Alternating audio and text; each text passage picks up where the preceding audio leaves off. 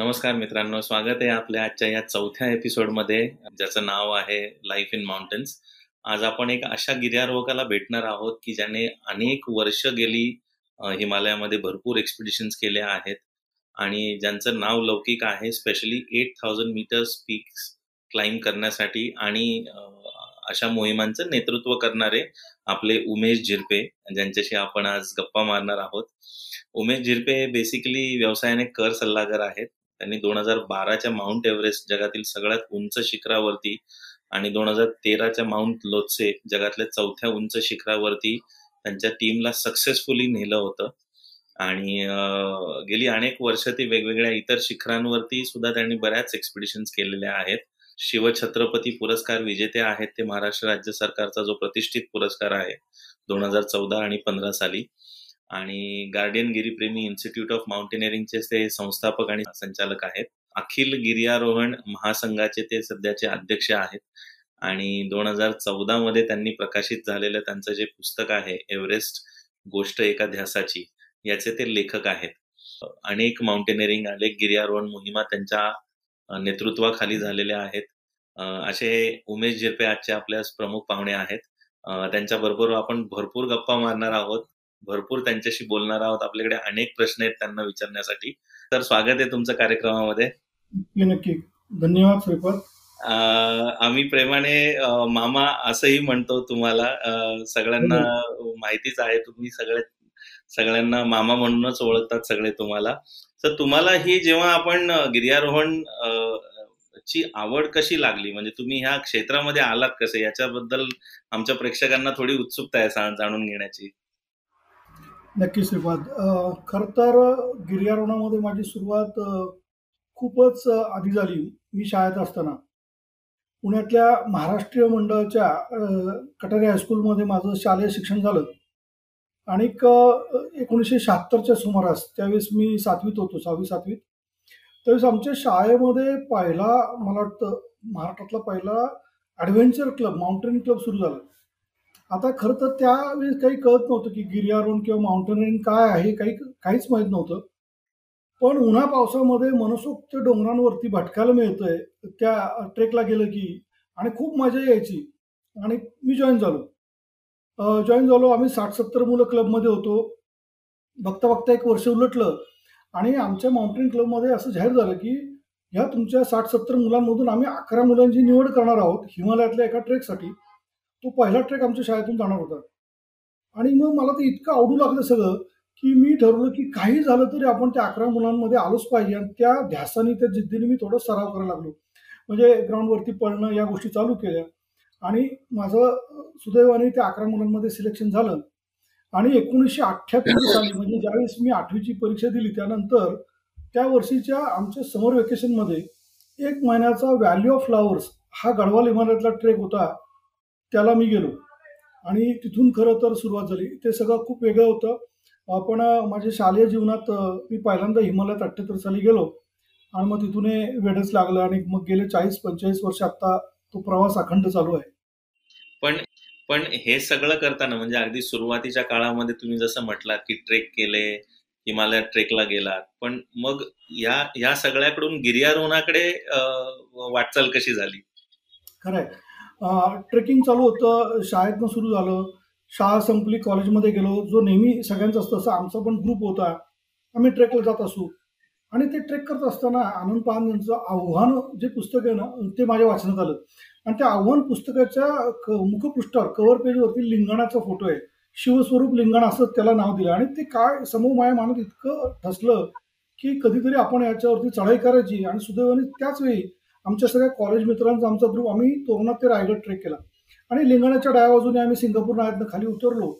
आणि त्यावेळेस लिंगाणाला प्रत्यक्ष बघून माझ्या मनात अगदी पक्क बसलं की याच्यावरती आपल्याला पोचायचं आहे पण मग नंतर समजलं की याच्यावरती जायचंय तर प्रस्तारोहण म्हणजे रॉक क्लाइम्बिंग करावं लागतं आणि त्याचं ते वेगळं तंत्र आहे ते आत्मसात करायला लागतं. मग ते कुठं शिकायला मिळेल? हे जेव्हा शोध घेऊ लागलो तेव्हा माझ्याच शाळेतला माझा सहकारी श्याम लंके त्यावेळेस रॉक क्लाइम्बिंग करत असे. पुण्यातल्या युथ हॉस्टेल्स असोसिएशनमधून मग मी श्यामला भेटलो आणि मी youth hostel association I H एला जॉईन झालो पुण्यामध्ये. आणि तिथं सुद्धा माझी संजय डोईफोडे याच्याशी गाठ पडली. तोही नुकताच ट्रान्स सह्याद्रीचा ट्रेक कंप्लीट करून नेसवाडे कॉलेजमधून आला होता. आणि त्यालाही रॉक क्लाइम्बिंग शिकायचं होतं अशा तिथं भेट झाली. आणि मग पहिली मोहीम माझी लिंगाण्यावरती झाली एकोणीसशे पंच्याऐंशी शहाऐंशीचा जो सुमार होता तेच पहिली मोहीम लिंगाणा झाली आणि मग त्या मोहिमेला ज्यावेळेस आम्ही गेलो त्यावेळेस काल की याच्यात खूप काही शिकण्यासारखं आहे. आणि मग basic mountaineering course nineteen eighty सिक्सला मी आपल्या भारतातल्या premier institute Nehru institute of mountaineering N एममधून केला आणि पाठोपाठ मग ॲडव्हान्स कोर्स पण केला. अशा पद्धतीने गिर्यारोहण त्यातलं तंत्र हे सगळं अवगत करण्याकडे कल वाढू लागला.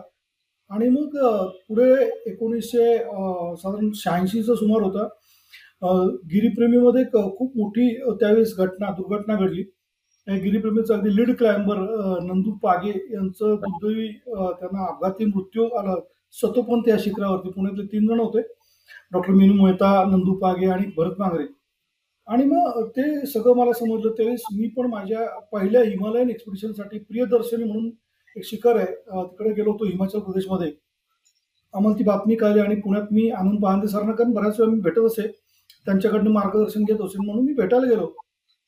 त्यावेळेस पहांदे सर म्हणाले रमेश तुम्ही सध्या काय करताय? मी म्हणलं युथ हॉस्टेल्समध्ये क्लाइम्बिंग करतोय. तर ते म्हणलं आवडेल का गिरीप्रेमी याला गिरीप्रेमीमध्ये खूप इक्विपमेंट आहे. आणि आत्ता असं झालं की त्या ठिकाणी क्लाइम्बिंगसाठी कोणी तरुण नाही आहेत ती माझ्यासाठी खूप मोठी अपॉर्च्युनिटी होती आणि मग एटी सिक्सला म्हणजे शहाऐंशी साली मी संजय डोळी पुढे अविनाश फौजदार आम्ही सगळे गिरीप्रेमीमध्ये दाखल झालो. आणि मग तिथून पुढचा प्रवास खूप वेगळ्या पद्धतीने सुरू झाला. अच्छा. हे सगळं करताना तुमची हिमालयातली पहिली मोहीम काय आणि त्याच्याबद्दल काय म्हणजे तुम्ही काय शेअर करू शकाल आमच्या प्रेक्षकांची होय माझी आयुष्यातली हिमालयातली पहिली मोहीम जर म्हणशील तर ती खऱ्या अर्थाने प्रियदर्शनी म्हणून एक शिखर आहे. आणि खूप गमतीशीर अनुभव आला. आम्ही त्या मोहिमेसाठी मी आणि संजय डोई फोडेकर तर आम्ही दोघंच होतो. पण आमच्या दोघांच्या घरून सांगितलं गेलं की तुम्ही दोघंच जर असाल तर आम्ही सोडणार नाही. आणि तिसरा भिडू आम्हाला काही मिळत नव्हतं. आमची जी काही व्यथा म्हणू आपण ती आम्ही आमचे माझा गुरुबंधू म्हणून मी त्याला जो कायम मला मार्गदर्शन करतो. अविनाश फौजदार त्याला मी अडचण सांगितली म्हणलं अविनाश अरे तिसरा मेंबर आल्याशिवाय घरून परवानगी मिळत नाही. तर त्यांनी शेवटी काहीच उपाय मिळाला नाही. ते त्याच्या धाकट्या भावाला अजयलाच तयार केलं आणि सांगितलं तुला यांच्याबरोबर मोहिमेला जायचंय. आता अजयचं आणि माउंटेनियरिंगचं असं विशेष काही कधी संबंध आला नव्हता पण फिजिकली खूप स्ट्रॉंग होता. मग त्याला आम्ही सहा महिने ट्रेनिंग दिलं आणि त्याला तयार केलं. आणि मग तो तिसरा झाल्यामुळे आम्हाला प्रियदर्शनीला जायला मिळालं. हे शिखर हिमाचल प्रदेशमध्ये मनालीच्या थोडं पुढं फेंद्री नाल्याच्या आजूबाजूला हनुमान तिब्बाच्या परिसरात आहे. अजून एक गमतीचा भाग शिल्पा ते काळ सगळा वेगळा होता. म्हणजे त्या काळात एक्सपिडिशन करायची सगळं आपणच प्लॅन करायचं रेशनपासून सगळं प्लॅनिंग सगळं पुण्यातनं न्याय लागायचं स्टोव फोल्डिंगचे उतरलं की केरोसिन कुठं मिळणार बऱ्याच गोष्टी होत्या. त्या सगळ्या आमचे आम्ही करायचो. आमचं आम्ही सामान व्हायचो. हे सगळं त्यावेळेस सगळं वेगळ्या पद्धती म्हणजे आता आता आता नंतर काय लागलं तेव्हा काय की अल्पाईन एक्सप्रेशन काय असते ना ती अशा पद्धतीची असते. आता सगळ्या नवीन मुलांकडे पण हे सगळं त्यावेळेस आम्ही बऱ्याच वेळा करत असू.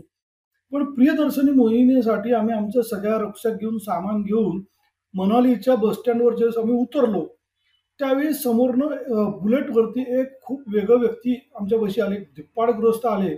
आणि त्यांनी आम्हाला विचारलं की का जा रे आप लोग? कौन पीक केली आहे? त्यांना बघून माझा मित्र संजय डोईफोडे सांगितलं की उमेश हे मामा एक कर्नल प्रेमचंद आहेत मनालीच्या इन्स्टिट्यूटचे प्रिन्सिपल आणि भारतातले खूप दिग्गज गिर्यारोग ज्यांनी नंदादेवी सारख्या शिखरावरती पहिली चढाई केली. तर त्यांना आम्ही अभिवादन केलं आणि त्यांना सांगितलं सर आम्ही प्रियदर्शनी नावाच्या पीक क्लाइम्बसाठी आलो आहे तर ते ऐकून त्यांनी सांगितलं कोणसा पीक प्रियदर्शनी ह्या तो असा कोई पीक नाही आहे म्हणजे अक्षरशः सांगू ते ऐकल्यावर म्हणजे आम्ही सुन्न झालो की ज्याच्यासाठी तयारी करून इथं आलो ते पीकच या भागात नाही आहे असं खुद्द तिथले प्रिन्सिपल सांगतात मनालीच्या ट्रेनिंग इन्स्टिट्यूटचे काय करायचं सुचत नव्हतं पण संजय म्हणाल नाही मामा पीक आहे. काय तर त्यांचे गैरसमज आहे आपण इन्स्टिट्यूटमध्ये जाऊ. आणि सिनियर इन्स्ट्रक्टर रणसिंग म्हणून त्यांना मी भेटलो त्यांनी मग सांगितलं की इन्स्टिट्यूटमधून त्या पीकवर एकदा अटेम्प्ट झाला होता. आणि इंदिरा गांधींचं नाव त्या पीकला दिलं गेलं आहे ते पीक आहे पण खूप कमी लोक जातात. आणि मग ती सगळी माहिती घेऊन आम्ही पुढे गेलो. पुढचं खूप वेगळं झालं खूप छान मोहीम झाली. छोटं पीक आहे एकोणीस हजार आठशे फूट उंचीचं पीक होतं ते. पण त्या पीकवर पोहोचल्यानंतर त्या शिखर माथ्यावरून हनुमान तिब्बा मनाली शिखर फ्रेंडशिप असं सगळा पीर पंचाल रेंजमधला सगळा व्ह्यू आम्हाला बघायला मिळाले. खूप मस्त मोहीम झाली. आणि ती करून आम्ही पुण्याला आलो. क्या बात आहे खूप छान. सर तुम्ही आतापर्यंत एवढ्या वर्षात इतक्या मोहिमा केलेल्या आहेत म्हणजे अगदी आत्ताच्या लेटेस्ट ज्या काही मोहिमा आहेत जे तुम्ही आठ हजार मीटर्सचे जे शिखरं आहेत टोटल आठ शिखरांवरती तुम्ही आजपर्यंत गिरीप्रेमींनी चढाई केलेली आणि प्रत्येक शिखराचं तुम्ही नेतृत्व केलेलं आहे. त्याच्या व्यतिरिक्त सुद्धा तुम्ही इंडियन हिमालयाजमध्ये अनेक मोहिमा आखलेल्या आहेत. तर या आजपर्यंतच्या या सगळ्या शिखरांमधलं सगळ्यात अवघड पीक कुठलं? तुम्हाला तुमच्या दृष्टीने कुठला मोहीम अवघड वाटते नक्कीच. श्रीपाद की अष्टहजारी मोहिमा ज्या झाल्या त्यात खूप कठीण कठीण शिखर म्हणजे आपल्या सगळ्यांना एव्हरेस्ट सगळ्यांनाच माहिती आणि ते साहजिक आहे. त्याचं ग्लॅमर वेगळं आहे त्याची उंची त्याच्या कढाई चढाईतले कठीण जे काय आहेत आव्हानं ही आहेतच. पण एव्हरेस्टपेक्षाही कठीण किंवा एव्हरेस्टपेक्षाही अवघड. चॅलेंजिंग असे अनेक माउंटन्स आज आहेत आपल्या संपूर्ण अति उंचीवरच्या पर्वतमालांमध्ये. हिमालयात पण आहेत. तर यापैकी म्हणजे आजपर्यंत ज्या ज्या मोहिमांमध्ये मी भाग घेतला ज्या ज्या मोहिमांचं नेतृत्व करायला संधी मिळाली त्यामध्ये असं म्हणशील तर खरंच म्हणजे कधी कधी मकालू मला अवघड वाटलं तर कधी त्याहीपेक्षा अवघड धवलागिरी वाटलं. पण म्हणजे तुलाही माहिती की तुलना होऊ शकत आपण कम्पेअरच करू शकत नाही. एक माउंटन दुसऱ्याशी. पण तरी सुद्धा ह्यातलं चॅलेंजिंग पीक कुठलं किंवा चॅलेंजिंग एक्सपिडिशन कुठली असेल असं जर तू विचारतोय तर त्याचं उत्तर माउंट मंदा हेच आहे. कारण या शिखरांनी जे काही या शिखराच्या मोहिमांमध्ये मी जे काही अनुभवलं या शिखरांनी मला जे काही शिकवलं ते मी म्हणेन मला आयुष्यभर उपयोगी पडले. किंवा अष्टाजारी मोहिमांचा सगळा यशस्वी जो काही ही सगळा प्रवास झाला तो मला वाटतं मंदामध्ये जे काही धडे मिळाले त्याच्यातून झाला. आपल्या गडवाल हिमालयात गंगोत्री परिसरामध्ये केदारगंगा व्हॅलीमध्ये हे शिखर आहे.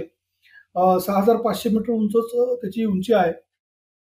पण तांत्रिकदृष्ट्या चढायसाठी अत्यंत अवघड आहे.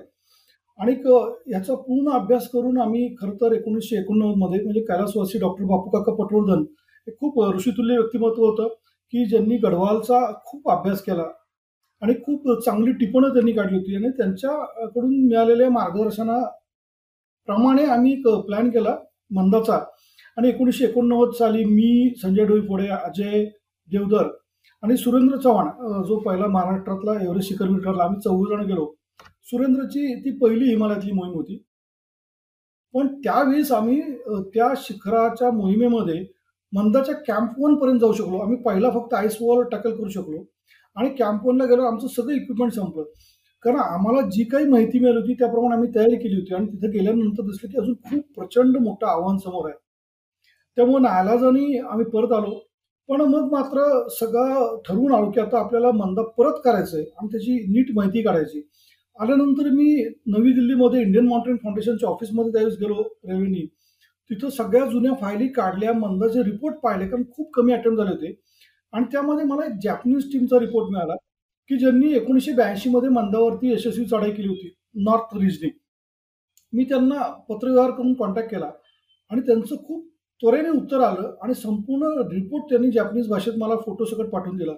तो पुण्यातल्या तेंडुलकर म्हणून आफ्टर एक जॅपनीज महिला आहेत त्यांच्याकडनं तो ट्रान्सलेट करून घेतला आणि त्याप्रमाणे एक चांगला प्लॅन तयार केला.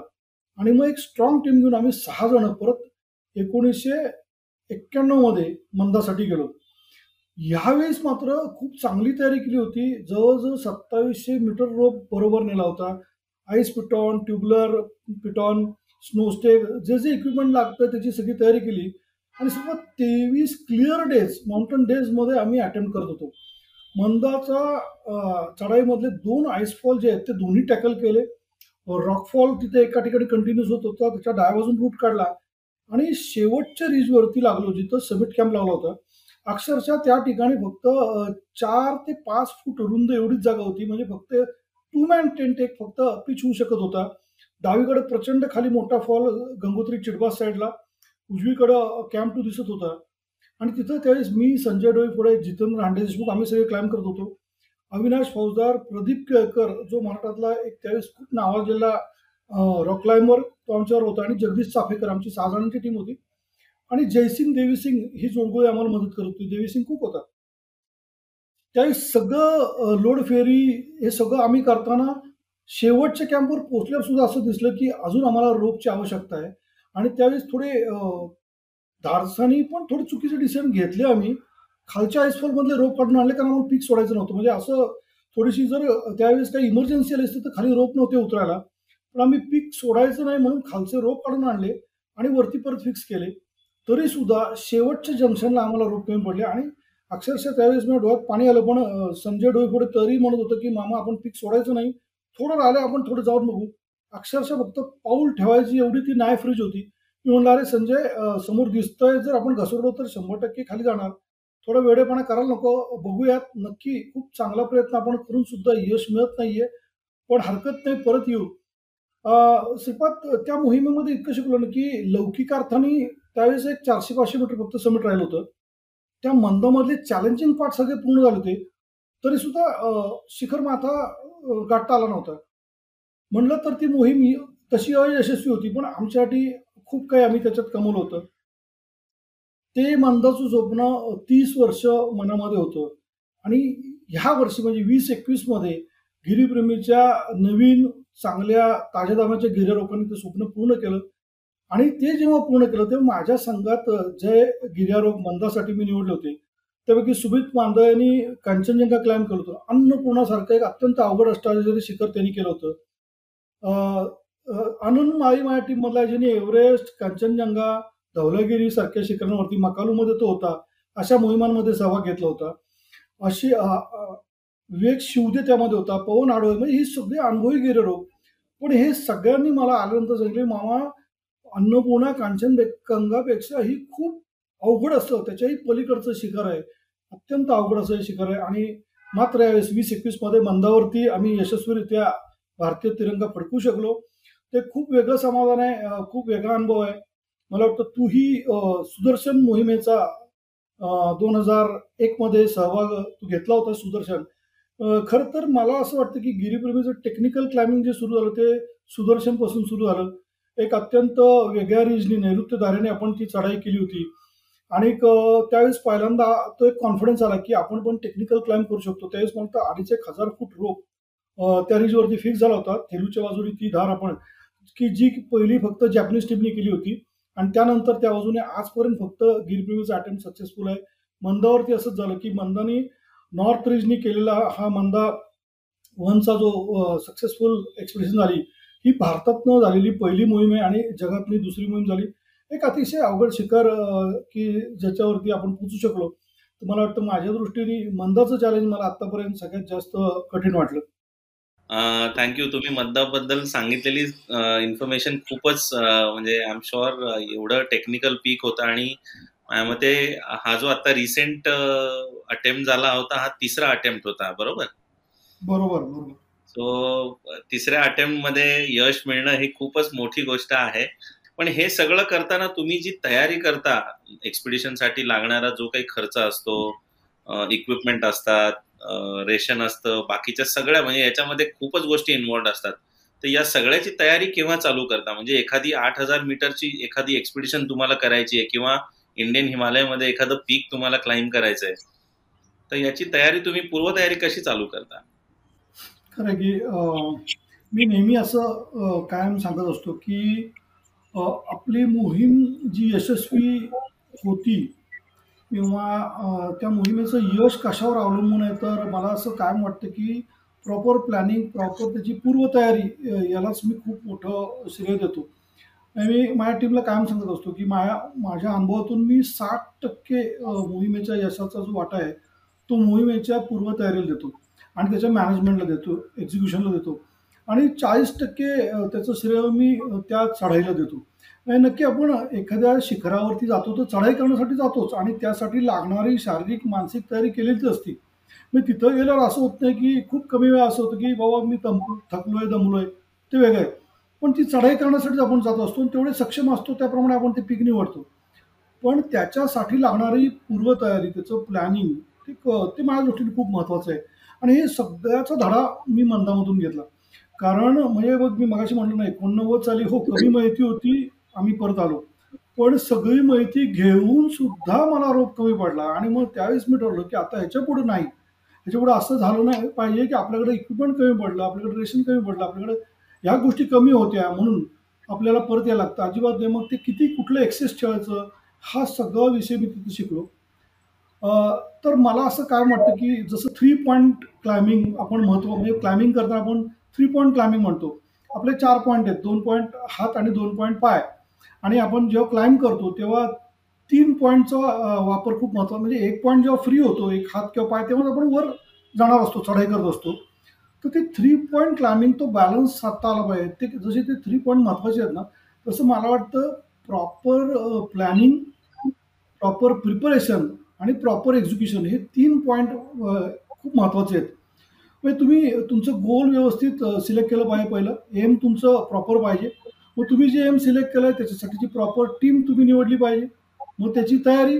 आणि मग एक एक्सपिडिशन म्हणजे खूप मोठा विषय असतो. तुम्हाला तिथं काय खायचं आहे कुठं तुम्ही रेशन काय न्यायचं आहे त्याचं वजन किती असेल त्याचं पॅकिंग कसं असेल मेडिकल काय असणार आहे त्याचं तिथलं नॅव्हिगेशनचं कोण बघणार आहे वेदरचं कोण बघणार आहे इक्विपमेंट कुठलं वापरणार विकत किती घ्यायचं भाड्यानं किती आणायचं काय काय घ्यायचं कसं घ्यायचं या सगळ्या गोष्टी ज्या आहेत वेगवेगळ्या सेक्टर्समध्ये जे प्लॅनिंग करावं लागतं. मग त्याची जबाबदारी कुणाला द्यायची? मग ज्याला जो आवडतो त्या विषयावर त्यांनी काम केलं की तो अजून चांगलं करतो मग ती सगळी कामाची विभागणी. आणि मग नंतर प्रत्यक्ष फील्डवर जाऊन जेव्हा तुम्ही चढाई करता त्यावेळेस संकट येतच असतात. प्रत्येक मोहिमेमध्ये प्रत्येक गिर्यारोग हा संकटांना तोंड देत असतो. आणि ती संकटं अशी असतात की तुम्हाला माहीत पण नसतं त्यावेळेस ती संकट येतात आणि त्यातून मार्ग पण लगेच काढायला लागतो. तिथं थांबता येत नाही. तर ह्या ज्या काही सगळ्या गोष्टी आहेत ना ह्याचा खूप छान अनुभव अनेक मोहिमांमध्ये प्रत्येक मोहिमांमध्ये जवळजवळ घेतला. म्हणजे गिरीप्रेमींनी दोन हजार बारामध्ये एव्हरेस्टवरती भारतातली सर्वात मोठी गिर्यारोहण मोहीम दिली. आणि ती मोहीम यशस्वी झाली. म्हणजे एक रेकॉर्ड झालं की भारतातली पहिली नागरी मोहीम सर्वात मोठी बिगेस्ट सिव्हिलियन एक्सपेडिशन सक्सेसफुल झाली. आणि श्रीपाद ती करून पुण्यात आल्यावर अनेकांनी विचारलं आता काय की बाबा झालं का? संपलं का गिर्यारोहण तुम्ही एव्हरेस्टवरती चढाई करून आला तर तसं नव्हतं. म्हणजे एव्हरेस्टचा जो डेथ झोन आहे आठ हजार मीटर की ज्या ठिकाणी वैद्यकीय शास्त्र म्हणतं की कुठलाही सजीव प्राणी तिथं तग धरू शकत नाही कारण हवेतलं प्राणवायूचं प्रमाण तिथं अत्यंत विरळ आहे तीन ते चार टक्के. तिथं थंडी मायनस चाळीस ही कमीत कमी आहे ती मायनस साठपर्यंत ती वेरी होती. ज्या ठिकाणी वर्षभर ताशी शंभर किलोमीटरपेक्षा जास्त वेगाने वारं वाहत असतं अशा ठिकाणी कुणी जिवंत राहू शकत नाही. बरं गिर्यारोकाला तिथं पोचवून त्या शेवटच्या कॅम्पला पोचून वरती शिखर चढाई करून खाली यायला दोन रात्र तीन दिवस लागतात. म्हणजे त्या डेझोनमध्ये जायचं मग हे कसं शक्य आहे? तर त्याला सप्लिमेंटरी म्हणजे कृत्रिम प्राणवायूचा सपोर्ट असतो. पण तो काय असा नसतो ना ट्रकभर ऑक्सिजन आहे नाही त्याला तीन ते चार सिलेंडर असतात. एक सिलेंडर साधारण सात ते आठ तास पुरतो ॲव्हरेज. आणि मग तो बिघडला त्याचं प्रेशर गेलं. काही कारणामुळे जर तुम्हाला ऑक्सिजन मिळालं नाही तर दहाव्या मिनिटाला तुमचा मृत्यू नक्की आहे. मग अशा परिस्थितीत ते क्लाइम कसं करतो गेलं किती त्याच्या धैर्याची कसोटी लागते? किती मानसिक कणखरता त्या ठिकाणी असते? ह्या सगळ्या गोष्टीचा अनुभव जेव्हा घेत गेलो आम्ही तर अशा आठ हजार मीटरपेक्षा जास्त आठ हजार मीटर डेझोनपेक्षा झोनपेक्षा जास्त उंचीवर असलेल्या जगातल्या चौदा शिखरांवरती चढाई केलेले व्यक्तीच आज जगामध्ये चाळीस बेचाळीस आहे एकही भारतीय त्यात नाही.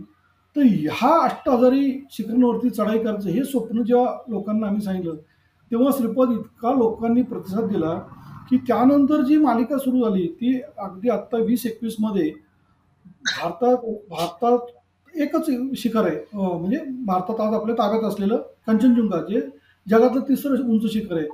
पण एव्हरेस्टपासून आत्ता अलीकडच्या अन्नपूर्णा मोहिमेपर्यंत गिरीप्रेमीकडनं आठ अष्टहजार शिखरांवरती यशस्वी मोहिमा झाल्या. आणि मी खरंच स्वतःला खूप भाग्यवान समजतो कायम की या सगळ्याचं नेतृत्व करण्याची मला संधी मिळाली. आणि त्याही पलीकडे जाऊन मी खूप आनंदी आहे किंवा मला खूप छान वा यासाठी वाटतं कारण या सगळ्या मोहिमा सुरक्षितपणे पार पडल्या. तुलाही माहिती की या खेळामध्ये टॉपवरती to the mountain is optional. पण टू कम बॅक सेफली हे मॅन्डेटरी आहे. तुम्ही घरी सुखरूप जेव्हा त्यावेळेस या सगळ्या मोहिमेचं महत्त्व आहे. तर माझ्या संघात परमेश्वर कृपेने अनेक हितचिंतकांच्या सदिच्छेमुळे एकही गिरारोकाला साधं खरचटलं पण नाही आणि सगळ्या सुखरूप झाल्या. पण हे सगळं विलक्षण आहे. त्यामुळं या सगळ्या गोष्टी घडतात. वा खूप छान खूप छान. पण इंडियन हिमालय आणि नेपाळ हिमालय याच्यामध्ये अर्थातच भरपूर फरक पण आहे आणि तुमचा स्वतःचा अनुभव कसा आहे? म्हणजे तुम्ही जेव्हा इंडियन हिमालयामध्ये एक्सपिडिशन करता आणि नेपाळमध्ये जाऊन एक्सपिडिशन्स करता. याच्यामध्ये काहीतरी फरक असावा? खूप फरक आहे. श्रीपाद नेपाळ हे हा जो देश आहे ह्याच्यात ह्याची इकॉनॉमी मी म्हणेन की ह्याच्यातला तीस टक्के इकॉनॉमीचं फिजिकल बजेट जे आहे ते adventure sports mountaineering peak climbing यावरती अवलंबून आहे. म्हणजे त्यांचा खूप मोठा स्रोत येतो सोर्स ऑफ इन्कम आहे. म्हणजे एव्हरेस्टलाच एक साधं उदाहरण बघ एव्हरेस्टला एखाद्या व्यक्तीला चढाई करायची आहे तर त्याला आज अकरा हजार अमेरिकन डॉलर हे परमिट फी म्हणून म्हणजे साधारणतः आठ लाख रुपये फक्त चढाईसाठी परवानगी म्हणून भरायला लागतात. त्याच्या बदल्यात त्याला काही मिळत नाही. तर मग त्याच्यावर अवलंबून त्या माउंटेन एक्सपिडिशन ट्रेकिंग याच्यावर अवलंबून अनेक उद्योग आहेत तिथं. हॉटेल आहेत ट्रॅव्हलिंग आहे पोर्टर आहेत शेर्पा आहेत अनेक गोष्टी आहेत. तेव्हा ह्या सगळ्या ॲक्टिव्हिटीजमधून त्यांना खूप मोठं उत्पन्न मिळतं. आणि त्यामुळं नेपाळमध्ये जेव्हा तुम्ही कुठल्याही शिखरावरती आज चढाई करायला गेला आणि हे सगळं साधारण म्हणजे थोडं कमर्शियलायझेशन म्हणू आपण याला. की हे सगळं कमर्शियलायझेशन माउंटेनमध्ये की ॲडव्हेंचर स्पोर्ट्समध्ये नेपाळमध्ये सर एक नव्वदच्या पुढं त्या नव्वदच्या दशकानंतर सुरू म्हणजे चौऱ्याण्णव पंच्याण्णवपासून जास्त मोठ्या प्रमाणात झालं. आणि मग आता ते खूपच मोठ्या प्रमाणात आहे. तो नेपाळमध्ये कुठल्याही शिखरावर जर तुम्ही गेला तर तिथं अनेक जण असतात. आणि मग त्यासाठी तुम्हाला तुमची टीम घेऊन चढता येतं असं नाही होत. त्या ठिकाणी सा सगळ्यांची मिळून एक व्यवस्था ठरलेली असते. आणि रूट ओपन कोण करणार ह्यापासून सगळी व्यवस्था ठरलेली असते. त्यामुळं तुम्हाला अगदी हंड्रेड पर्सेंट तुमचं स्किल वापरून नाही बाबा हा रूट मीच ओपन करणार असं करता येत नाही. मग एव्हरेस्टला चाळीस पंचेचाळीस देशातून जेव्हा मोहिमा येतात तेव्हा बेस कॅम्पपासून कॅम्प टूपर्यंतचा रूट आहे तो तिथल्या जे icefall doctors S S P त्यांच्याकडे ते काम असतं. तर अशा प्रकारे जे तिथं क्लाइम्बिंगला थोडे मर्यादा येतात त्यावेळेस इंडियन हिमालयात जर आपण जर पाहिलं त्याच्या नंतर तर भारतीय हिमालयात तुम्हाला जे काही पीक तुम्हाला क्लाइम करायचं आहे त्या ठिकाणी सगळी व्यवस्था तुमची तुम्हाला करायची असते. आणि मला वाटतं आजही भारतातल्या कुठल्याही शिखरावरती चढाई करणं हे नेपाळमधल्या शिखरांपेक्षा मला आजही चॅलेंजिंग आणि अवघड यासाठी वाटतं. कारण तिथल्या सगळ्या गोष्टी तुमच्या तुम्हाला उभ्या करायच्या आहेत. आणि खरं तर गिर्यारोहण तिथंच आहे. ज्यावेळेस तुम्ही सगळे रिसोर्सेस तुम्ही डेव्हलप करता सगळे रिसोर्सेस तुमचे असतात आणि तुम्ही क्लाइम करता. त्यावेळेस खरं गिर्यारोहण होतं असं मला काय वाटतं. पण नेपाळमध्ये मोठी शिखरं आहेत. त्यावरती गिर्यारोहकांना चढाई करी असते चढाई करायचीच असते. पण तिथं नायलाच असतो. तुम्हाला पूर्ण स्वातंत्र्य नसतं. तुम्हाला काही ठिकाणी आखून दिलेल्या मार्गाने चढाई करावी लागते. मी त्या ठिकाणी रोप फिक्स असतात आणि तेच तुम्हाला वापरावं लागतात. तुम्ही तुमचं परत वेगळा लावू शकत नाही.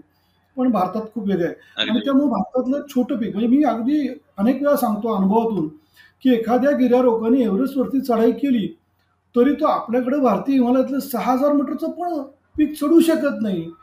इतकं तो तफावत आहे गिर्यारोहणामध्ये. तर तो एक फरक आहे नक्की.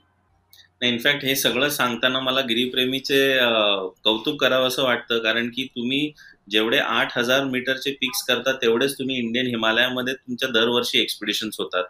तुम्ही अनेक वेगवेगळ्या प्रकारच्या एक्सपिडिशन्स करता. तुम्ही लेडीज एक्सपिडिशन्स केलेल्या आहेत.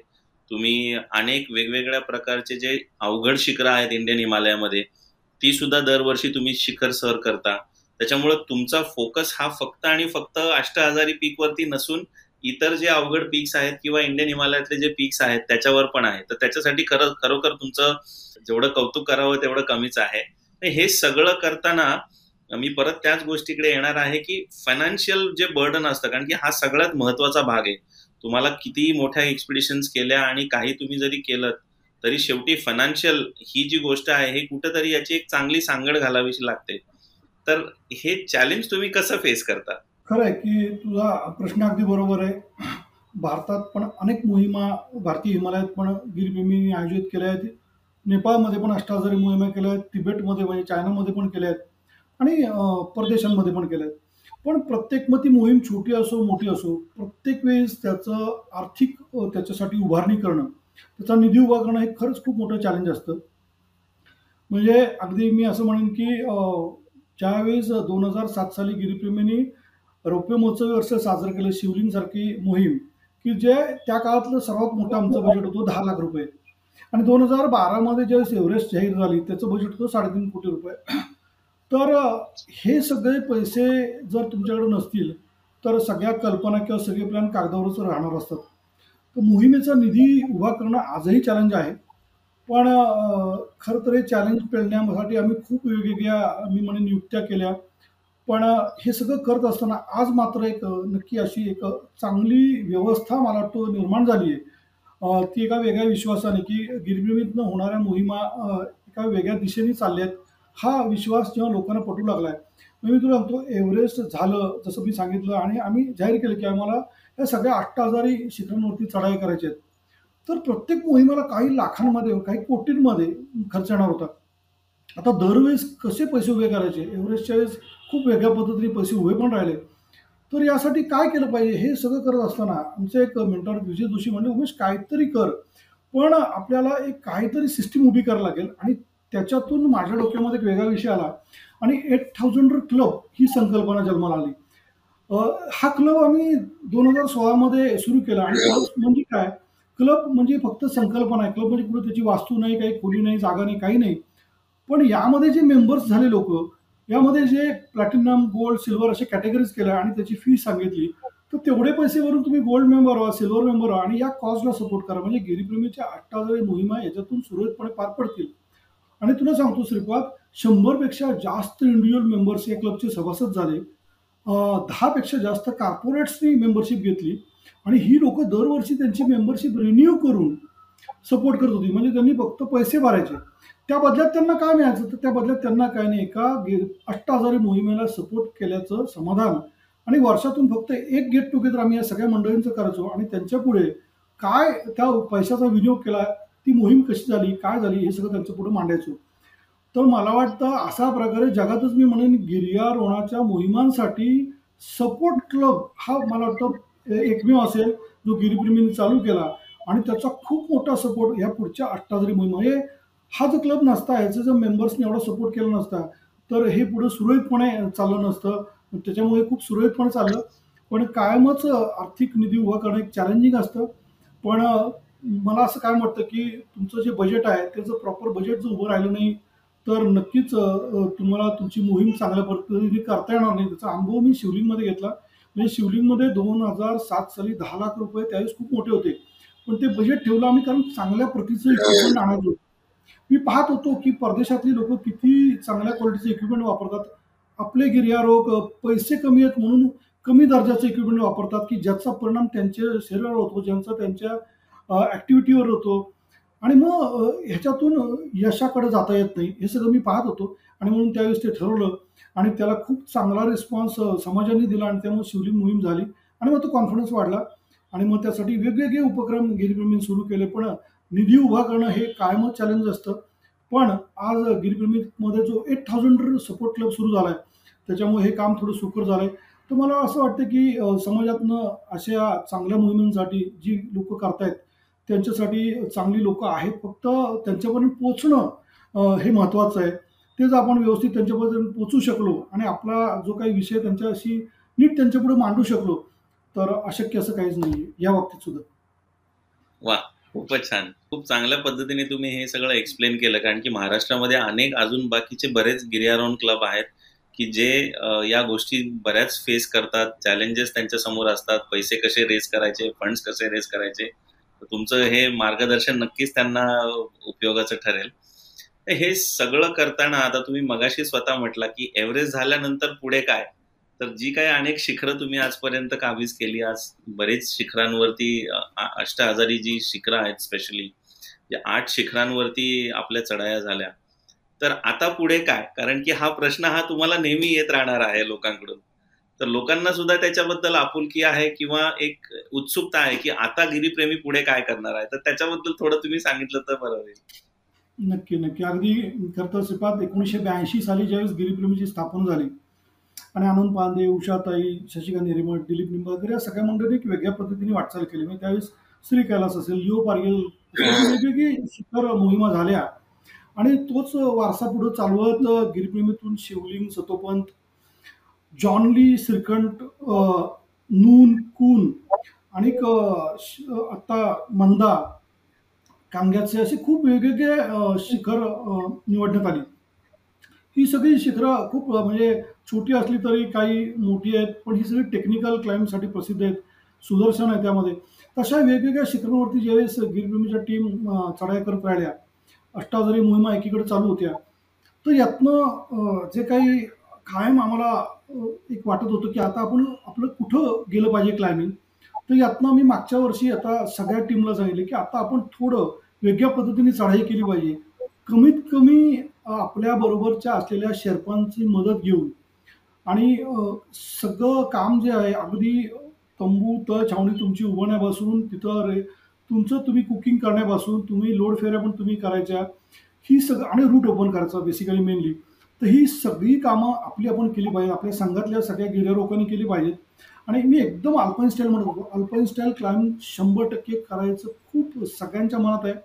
पण त्याला अजून एक वेगळा सपोर्ट लागतो. त्याला एक वेगळं कल्चर लागतं. म्हणजे परदेशात जर तू बघितलं असेल तर ती लोक त्याच्यासाठी वाहून घेतलेलं असतं.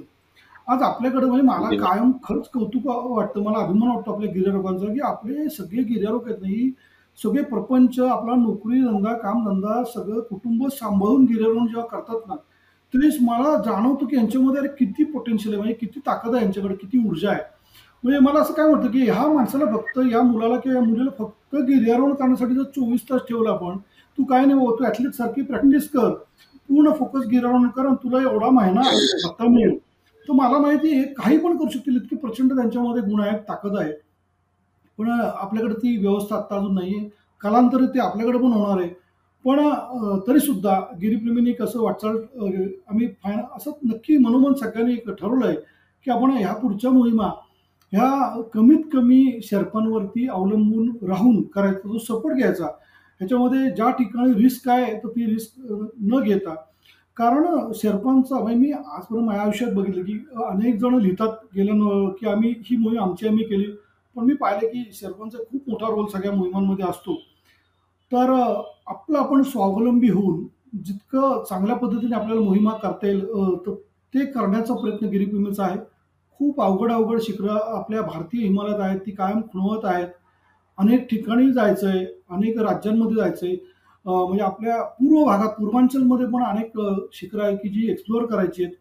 तर अशी अनेक शिखरं खुणवत आहेत त्या दृष्टीने प्रयत्न चालू आहे. खूप चांगली मुलींची टीम पण आहे मुलींचा अठरा वीस मुलींचा अगदी श्रीपाद वीस वर्षापासून सत्तावन्न वर्ष या वयोगटा ह्या रेंजमध्ये मुलींचा संघ तयार झाला आहे. म्हणजे मागच्या वर्षी माझ्यापुढे प्रश्न पडला की दोन तीन टीम करायला लागल्या. एका टीमने गंगोत्री तीन सारखा अवघड शिखर ती मोहीम घेतली. कांग्रेसचे वन टू वन अतिशय अवघड आहे. टू तरी थोडं सोपं ट्रेकिंग पीक आहे. पण ह्या सगळ्या मोहिमा यशस्वी या महिलांनी केल्या. त्यामुळं एक चांगलं संघ तयार होतोय. चांगलं पीक निवडून वेगळ्या पद्धतीने म्हटलं तसं कमीत कमी भारवाहकांचा कमीत कमी शेर्पांचा सपोर्ट घेऊन या पुढची वाटचाल करायचं गिरगिमीचा सगळा आमचा संकल्प आहे. वा खूपच छान. मामा गेल्या काही वर्षांमध्ये जी तुम्ही एक चळवळ उभी केलेली आणि ती खूप चांगल्या पद्धतीने उभी केलेली आहे गार्डियन गिरीप्रेमी माउंटेनिअरिंग इन्स्टिट्यूट हा जो काही कॉन्सेप्ट तुम्ही महाराष्ट्रामध्ये आणला तर याच्या मागची संकल्पना काय होती आणि हे कशा पद्धतीने तुम्ही राबवताय? कारण की आज महाराष्ट्रातलं काही भारतातलं पहिलं असं तुमची संस्था आहे की जे पुणे युनिव्हर्सिटीशी संलग्न झालेले आहात आणि तुम्ही एक माउंटेनिअरिंग वरचा एक वेगळा कोर्सच तयार केलेला आहे. तर याबद्दल तुम्ही काय सांगाल? श्रीपाद अगदी साठ सत्तर वर्ष आपल्या सह्याद्रीमध्ये अनेक गिर्यारोहक या ठिकाणी गिर्यारोहण करतायत. अगदी बाबासाहेब गोडी नांडेकर आणि त्यांच्या आधीपासून सुद्धा जी मंडळी अनेक लोक थोर खूप थोर लोक आहेत आपल्याकडं की ज्यांनी या गिर्यारोहणासाठी हा धाडसी क्रीडा प्रकार आपल्या समाजामध्ये रुजावून आयुष्यभर त्यांनी प्रयत्न केले. मला असं कायम जाणवायचं की सगळ्यांची इच्छा असायची की आपल्या एवढा मोठा सह्याद्रीचा रेंज आपल्याकडे आहे एवढी मोठी पर्वतरांग आहे गडकोट किल्ले इतके आहेत की जिथे सगळे गिर्यारोह तयार होत आहेत या मातीत ते घडतायत. तर या ठिकाणी एक चांगली ट्रेनिंग इन्स्टिट्यूट कारण कुठली गोष्ट शिकायची म्हणली की त्याची शिक्षणाची प्रशिक्षणाची व्यवस्था असली पाहिजे. तर ही या सह्याद्रीत उभी राहावी असं अनेकांच्या मनात होतं. पण ते मनात असणं प्रत्यक्ष ती उभी करणं आणि चालवणं हे खूप वेगळं आहे. कारण चालवणं माझ्या दृष्टीने खूप अवघड असतं. पण मी परत त्या एव्हरेस्ट मोहिमेला आणि त्या एव्हरेस्ट मोहिमेला सपोर्ट केलेल्या सगळ्यांना धन्यवाद देईन. कारण या मोहिमेमुळं गिरीप्रेमीचा परिवार इतका विस्तारला गिरीप्रेमीला इतके प्रचंड हितचिंतक लाभले आणि पुढच्या अष्टाधारी मोहिमेनंतर ते वाढत गेलं. आणि त्याचा सगळ्याचा परिणाम म्हणजेच guardian Giripremi institute of mountaineering ही उभी राहिली. दोन हजार पंधरामध्ये ज्यावेळेस आपल्या ऑलिम्पियन चॅम्पियन सरिता देवीने त्याची अनाऊन्समेंट केली त्यावेळेस बाबासाहेब पुरंदरे होते मनीष साबळे त्यावेळेस होतेच. आणि महाजन सर होते या सगळ्यांच्या उपस्थितीत ती अनाऊन्समेंट झाली. आणि एक वेगळी व्यवस्था उभी जेव्हा झाली त्यावेळेस ह्याच्यात काय करतं गिरीप्रेमी आधी एक एन जी ओ म्हणून काम करतच होतं. पण आता हेच काम प्रोफेशनली या इन्स्टिट्यूटमध्ये सुरू झाले आणि ते म्हणजे संपूर्ण फोकस दहा ते सोळा वर्ष या वयोगटाच्या मुलांमुलींवर आहे. यांच्यासाठी आव्हान निर्माण उडाण हा एक पाच वर्षाचा अभ्यासक्रम सुरू केला आहे अगदी शिस्तबद्ध अभ्यासक्रम आहे. हा आउटडोर मधला अभ्यासक्रम आहे. म्हणजे या वयोगटातल्या मुलांनी साहस केलं पाहिजे आणि साहस करत करत आपण म्हणतो ना माउंटेन मध्ये मी काय शिकलो काय व्हॅल्यूज माझ्यामध्ये आल्या तर या सगळ्या व्हॅल्यूज त्यांच्यामध्ये रुजवण्याचा प्रयत्न या अभ्यासक्रमाच्या माध्यमातून होतोय. आपण काय म्हणतो की गिर्यारोहणामुळे काय घडलं? गिर्यारोहणामध्ये माझं व्यक्तिमत्व संपन्न झालं. मी चांगले डिसिजन घेऊ शकतो. संघ भावना वाढीस लागली. माझ्यातलं नेतृत्व गुण चांगले बाहेर आलेत ह्या सगळ्या गोष्टी ज्या आहेत म्हणजे एकूणच पर्सनॅलिटी डेव्हलपमेंटचा जो खूप मोठा विषय जो गिर्यारोहणामध्ये घडतो. म्हणजे मी काय म्हणतो की गिर्यारोहण एक धाडसी क्रीडा प्रकार तर आहे पण त्याही पलीकडं एक लाईफस्टाईल आहे. खूप चांगली जीवनशैली आहे. मग या जीवनशैलीला सिस्टमॅटिकली अभ्यासक्रमात बसवून त्याचा एक करिक्युलम तयार केला आहे पाच वर्षाचा. त्याला आव्हान निर्माण उडण त्याचे काही लेवल्स आहेत.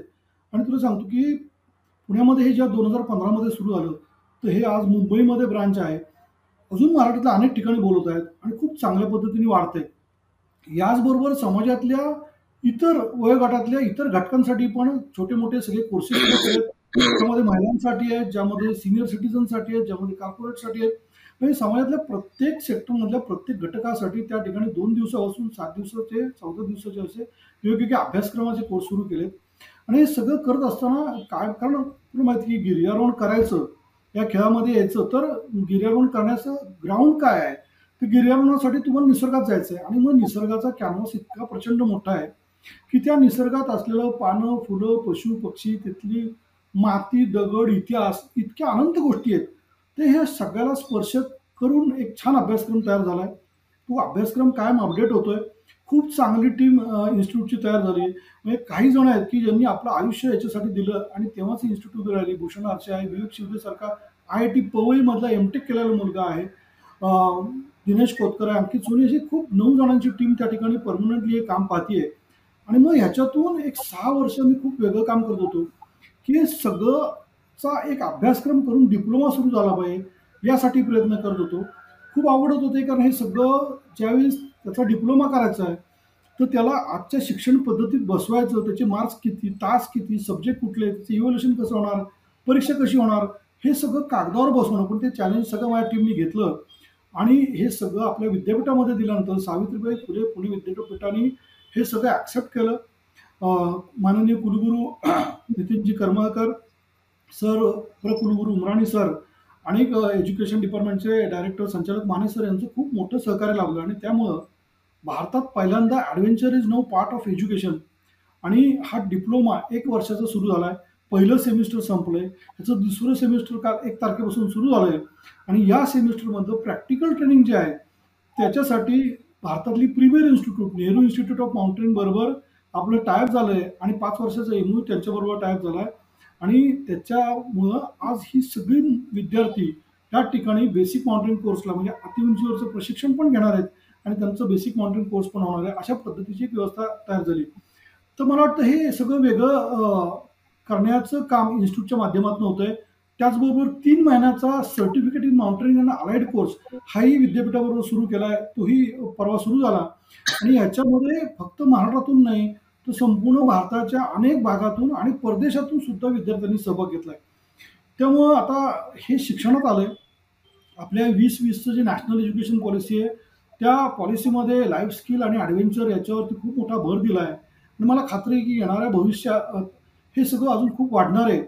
आणि त्यासाठी जे प्रयत्न चालले ते योग्य दिशेने चालेल असं मला वाटतं. पण हे खूप वेगळं आहे चॅलेंजिंग आहे. आपल्या देशात हे नवीन आहे. कारण आउटडोअरमध्ये एखादा अभ्यासक्रम मुलांसाठी किंवा समाजातल्या इतरांसाठी तयार करणं हेच आधी चॅलेंज होतं. पण ते मला वाटतं माझ्या टीमने खूप चांगल्या प्रकारे ते घेतलं आणि आज खूप चांगल्या पद्धतीने ह्या डिप्लोमाचा आणि सर्टिफिकेट कोर्ससाठी खूप चांगलं शिक्षण लोकांपर्यंत पोहोचतं आहे त्यासाठी महाराष्ट्रातले नव्हे तर देशातले चांगले गिर्यारोग फॅकल्टीज वेगवेगळे विषयाचे त्याच्यामध्ये आपलं योगदान देत आहेत तेही खूप छान आहे. आणि त्यामुळं हा कोर्स खूप चांगल्या पद्धतीने चालला आहे वा खूपच छान. हे सगळं करताना तुम्हाला म्हणजे हे बऱ्यापैकी सोशल वर्क आहे. म्हणजे तुमचा याच्यामध्ये जो जाणारा वेळ आहे आणि तुमचा व्यवसायाचा जो वेळ आहे याची सांगड तुम्ही कशी घालता? म्हणजे आणि या सगळ्यांसाठी फॅमिलीकडून कितपत चांगल्या पद्धतीने सपोर्ट मिळतो? हेच खूप आवड असतं. खरं तर हा प्रश्न अवघड आहे. मलाही खूप आवडत काय मग चाललं असतं? पण खरं सांगू अगदी प्रामाणिकपणे की या सगळ्यासाठी माझ्या कुटुंबाची म्हणजे माझे बायको आहे मुलगा आहे यांची प्रचंड साथ आहे बहिणींची सगळ्यांचीच. आणि माझ्या ऑफिस म्हणजे मी कर सल्लागार टॅक्स कन्सल्टंट म्हणून काम पाहतोय गेली तीस वर्ष. पण माझ्या ऑफिसमध्ये जे काही माझे सहकारी आहेत त्यांचं पण मला प्रचंड साथ आहे. माझे क्लायंट्स आहेत त्यांचं पण सहकार्य आहे. कारण दोन हजार बारामध्ये ज्यावेळेस एव्हरेस्टच्या मोहिमेला मिळालेल्या यशानंतर मी घरामध्ये माझ्या त्याच्या आधी माझे तीन चार वर्ष पूर्ण याच्यात गेले होते पण मी घरात सांगितलं की मला अजून हे हे सगळं कशासाठी केलं फक्त एव्हरेस्टवरती झेंडा लावायचं ते तर एक ते एक होतंच. पण त्याच्या मागची व्हिजन मोठी होती ही सगळी होती. तर मला अजून खूप वेळ द्यायला लागेल या कामासाठी. आणि त्यासाठी सहकार्य पाहिजे. नाहीतर हे जर मी थांबलो असतो तर तो फक्त एक सोहळा ठरला असतो तो एक इव्हेंट झाला असता. आणि ते करायचं नव्हतं. पण खूप चांगली साथ मला माझ्या कुटुंबाकडून कायमच मिळत आली आणि त्यामुळेच हे शक्य आहे. पण एक वेगळी कसरत असते ती. पण याच्यामध्ये मी पास यासाठी होतोय कारण या सगळ्यांचं सहकार्य मला चांगलं आहे. आणि मग हे पाठबळ असल्यावर नक्की काम करायला पण खूप खूप येतो. मी माझ्या इतर सहकाऱ्यांना सुद्धा ज्यावेळेस मोहिमांमध्ये ज्यावेळेस मी त्यांना घेत असतो तर त्या सगळ्या गिर्यारोपांच्या कुटुंबांनाही मी कायम सांगत असतो की तुम्ही फुल त्यांना सपोर्ट करा तुम्ही पूर्ण हृदयापासून त्यांना सपोर्ट करा. आणि मग बघा ही मंडळी हे सगळे गिर्यारोप फील्डवरती किती चांगला कामगिरी करतात त्याचा अनुभव आम्ही घेतला कारण घरून जर सपोर्ट कमी असेल तर मग तो कुठेतरी खेचला जातो माणूस. आणि जर त्याला घरून पूर्ण सपोर्ट मिळाला फॅमिलीचा तर मग तो खूप काही करतो. तो अनुभव घेतला पण नक्कीच माझ्या कुटुंबाचं कायमच मला खूप मोठा सपोर्ट यासाठी आहे. वा खूपच छान. इनफॅक्ट मला इथे या कार्यक्रमाच्या निमित्ताने असं सांगावं असं वाटतंय कारण की मी बरेच वर्ष तुमच्या बरोबर आहे आणि तुम्हाला खूप जवळनं ऑब्झर्व केलेलं आहे की तुमचा हे जे लिडरशिप क्वालिटी आहे सगळ्यांना बरोबर घेऊन जाणं आणि एखादी गोष्ट ठरवली तर ती करणं आणि एक पूर्णत्वास नेणं ही तुमच्यातली फार मोठी लिडरशिप क्वालिटी आहे की जी सगळ्यांनी फॉलो करावी. हे करताना हे सगळं चालू असताना गेली अनेक वर्ष तुम्ही एक्सपिडिशन करताय भरपूर मोहिमा करताय तर पुस्तकाची कल्पना कशी समोर आली? म्हणजे तुम्ही आत्ताच रिसेंटली दोन हजार चौदा मध्ये अर्थात ते पुस्तक प्रकाशित झालंय. आत्ताही रिसेंटली तुमचं अजून एक पुस्तक प्रकाशित झालं. तर हे लिखाणामागचं कल्पना काय होती? एक कायम आम्ही कुठलीही मोहीम करून आलो की आनंद पांदे सर किंवा उषाताई हे आमच्या मागास जे सगळ्यांच्याच मागास की अरे तुम्ही लिहा तुम्ही जे काय अनुभव घेतलाय ना ते लिहा लिहिते वा हे कायम त्यांचं सांगणं पण आपल्या या सगळ्या आपात हे कायम दुर्लक्षित असायचं. पण ज्यावेळेस छोटे छोटे लेख मी लिहित होतो त्यावेळेस मला लक्षात येत होतं की लोकांपर्यंत हे पोचवलं गेलं पाहिजे. कारण हा एक असा खेळ आहे की ज्याला आयबॉल्स नाही आहेत ज्याच्याकडे प्रेक्षक नाही आहेत आपण फिल्म करतोय लोकांपर्यंत फिल्मच्या माध्यमातून पण आपली मोहीम पोचते आपण काय करतोय दऱ्या खोऱ्यांमध्ये हे लोकांना समजत असतं की गिर्यारोग काय करत असतात. पण त्या फिल्मला सुद्धा मर्यादा असतात. आणि त्यामुळं एव्हरेस्टच्या मोहिमेच्या प्रकर्षाने मला जाणवलं की आता आपल्याला हे सगळं लिहिलं पाहिजे शब्दबद्ध कारण या एव्हरेस्ट मोहीम ही खूपच वेगळी झाली माझ्या आयुष्यात आणि आमच्या सगळ्यांच्याच. तर ती फक्त चढाईपुरती नव्हती. खूप मोठा मॅनेजमेंटचा विषय आम्ही सगळेजण शिकलो. मग त्याची पूर्वतारी म्हणजे त्याच्यामध्ये निधी संकलनामध्ये आलेले वेगवेगळे अनुभव. म्हणजे एक मुलगा की ज्याचं तरुण मुलाचं निधन झालंय आणि त्याचे दहाव्याचा कार्यक्रम रद्द करून त्याचे वडील गिरिप्रेमीच्या ऑफिसमध्ये तो निधी आणून देत आहेत की बाबा हे पैसे तुमच्या मोहिमेला घ्या तर आमच्या कार्यकर्त्यांना समजत नाही काय करावं आता ते? असे स्तभी स्तब्ध झाले होते.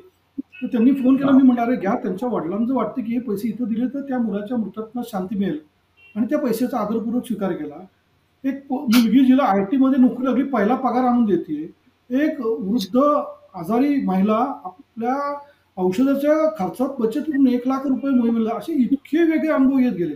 म्हणजे पाच रुपयापासून झोपडपट्टीत मधली माणसं कुटुंब जे दहा बाय दहाच्या रूममध्ये राहतात. ते सगळे वर्गणी काढून या मोहिमेला पाच हजार रुपये देतात. म्हणजे कोण भांडी घासतंय कोण रिक्षा चालवतोय? अरे काय चाललंय? इतके वेगळे वेगळे अनुभव. हे म्हणजे निधी संकलनातले असे प्रचंड अनुभव. म्हणजे साने काका जे भांडार करोडला साने डेअरी आहे त्या साने आजोबांनी ज्यावेळेस गिरीप्रेमीची टीम गुरुकुल पद्धतीने आठ महिने एका ठिकाणी आफ्टर रोडच्या ऑफिसमध्ये राहणार आहे त्यांना कळल्यावर मला फोन करून बोलवून घेतलं आणि त्यांना सांगितलं हे आता उद्यापासून इथं लागणारं सगळं दूध माझ्याकडून घेऊन जायचं.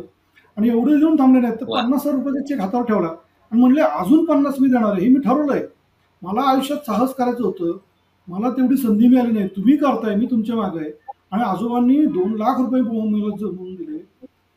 अनिल दांडेकर प्राचार्य अनिल दांडेकरांसारखे सर जे सिनियर सिटीजन की रोज शबनम अडकून जे निधी संकलन करायचे की त्यांनी असं पण केला तर चेक मिळाला तर जेवायचं नाही. आणि या गृहस्थांनी सात लाख रुपये गोळा करून दिले मोहिमेला. असं काय काय चाललं होतं? एवढं करूनही नाही आमची मोहीम झाल्यानंतर ही मंडळी चितळ्यांचे पेढे घेऊन हे दोन्ही सिनियर सिटीजन एकाचं वय अठ्याहत्तर आहे एकाचं पंच्याहत्तर आहे विमानाने काठमांडूला आमच्यासाठी पेढे घेऊन आले. तर इतक्या गोष्टी घडल्या. प्रत्यक्ष मोहिमेतले चॅलेंजेस अवलांच तर आम्हाला वाटलं की फिल्ममध्ये सुद्धा नाही घेऊ शकलो पन्नास मिनिटाच्या. तर हे लोकांपर्यंत पोचलं पाहिजे. त्या मोहिमेचं सिलेक्शन कसं झालं? कसं आशिष मानायला घेतल्यावर कितीतरी लोकांना शंका आली की अरे हा का घेतलेला? ह्याला अनुभव नाही जो आशिष माने नंतर आत्ता महाराष्ट्रातल्या एकमेव ज्यांनी पाच अष्टहजारी शिखरांवरती यशस्वी चढाई केली इतक्या गोष्टी आहेत. मग मी ठरवलं हे लिहिलं पाहिजे. आणि मग ते जेव्हा शब्दबद्ध केलं मी खरं सांगतो की जे अनुभवलं ते लिहिलं. आणि ते लोकांना आणि त्यात समकालीन प्रकाशन युनिफिचरच्या गौरीतही कनेक्ट इतकं छान शब्दांकन केलं की ते इतकं लोकांना भेटलं. म्हणजे मला इतके अभिप्राय आले की मामा पुस्तक घेतलं की वाचल्याशिवाय ठेवलंच नाही लोकांनी हातात. आणि दहा हजारपेक्षा जास्त प्रती गेल्या. आणि मग पटलं या. सगळ्या सिनियर मंडळी जे कांते सर आणि पागे की हे लिहिलं लिहिण्याची किंवा पुस्तकातून तुम्ही किती चांगल्या प्रकारे व्यक्त होऊन लोकांपर्यंत पोचू शकता तर ते कळालं. आणि मग ते सुरू झालं. मग त्याच पुस्तकाचं गोष्ट एका ध्यासाची एव्हरेस्ट आत्ता इंग्लिश आवृत्ती आणि विवेक शिवदेनी ती ट्रान्सलेट केलं आहे तो टीममधलाच आहे. मग मी छोटी पुस्तिका लिहिली रोहन प्रकाशांनी ती प्रकाशित केली. मुलांसाठी गिरवण म्हणून एक छान छोटी पुस्तिका ती मराठी इंग्लिशमध्ये झाली. शेर्पांवरती रोहनमध्ये माझं एक छान पुस्तक झालं. की माझ्या आयुष्यात जे शेर्पा आले वेगवेगळे ते खूप वेगळे होते. म्हणजे ते तर सगळे चढाईसाठी तर त्यांचं प्रसिद्ध होतेच. पण त्याही पलीकडं इतक्या छोट्या जाम लोक म्हणजे लोकसंख्येने खूप छोटी आहे ती सगळी त्यांची जमात. तर त्यातले हे अवलिया मी म्हणेन की काही लोक म्हणजे माझ्यासमोर मी दोन खोल्यातला तो शेर्पा सोनम शेर्पा एव्हरेस्ट हार्डवेअर त्याचा ब्रँड आहे. त्याला मी सात कोटीचं घरात आज राहताना माझ्यासमोर पाहिला आठ दहा वर्षाचा प्रवास याचा जो चाळीस पंचेचाळीस देशांमध्ये आज जातो. वांगचू शेर्पा दुसरी पाच शेर्पा एक करोड रुपयाची एजन्सी उभी करतो आणि एवढं नाही की इतकं प्रचंड सामाजिक काम करतो. आपल्या शाळा आपल्या दुर्गम भागामध्ये गावामध्ये एक शाळा सुरू करतो रेसिडेन्शियल एक हॉस्पिटलचं स्वप्न घेऊन त्याचं म्हणजे अक्षरशः त्याचा मृत्यू झाला. त्याला दुर्धर आजार झाला होता कॅन्सर ज्याला पुण्यामध्ये आम्ही ट्रीट केलं होतं. पण ते इतकं मोठं प्रचंड स्वप्न त्यांनी घेतलं हॉस्पिटल उभं करण्याचं त्याच्या सगळ्या चाहत्यांनी पूर्ण केलं. अशी विलक्षण माणसं माझ्या आयुष्यात आली. तर मी यांच्यावरती लिहिलं की मला वाटतं हे कुठेतरी इन्स्पायरिंग आहे सगळ्यांसाठी. मग ते पुस्तक पण इंग्लिशमध्ये झालं. तर अशी एक सहा सात पुस्तकं झालीत अजून काही लिहितोय. कंचनजंगावरती पण लिखाण चालू आहे. अजूनही काही पुस्तक पण नक्कीच याच्यातून सगळी प्रेरणा मिळाली आणि लोकांनी पण प्रतिसाद दिला. त्यामुळे खूप छान वाटतं वा खूपच छान. हे तुम्ही जे आता म्हटलात की सामाजिक कार्य हे हे हे वेगवेगळ्या प्रकारचं सामाजिक कार्य आणि हे सामाजिक कार्यच आहे.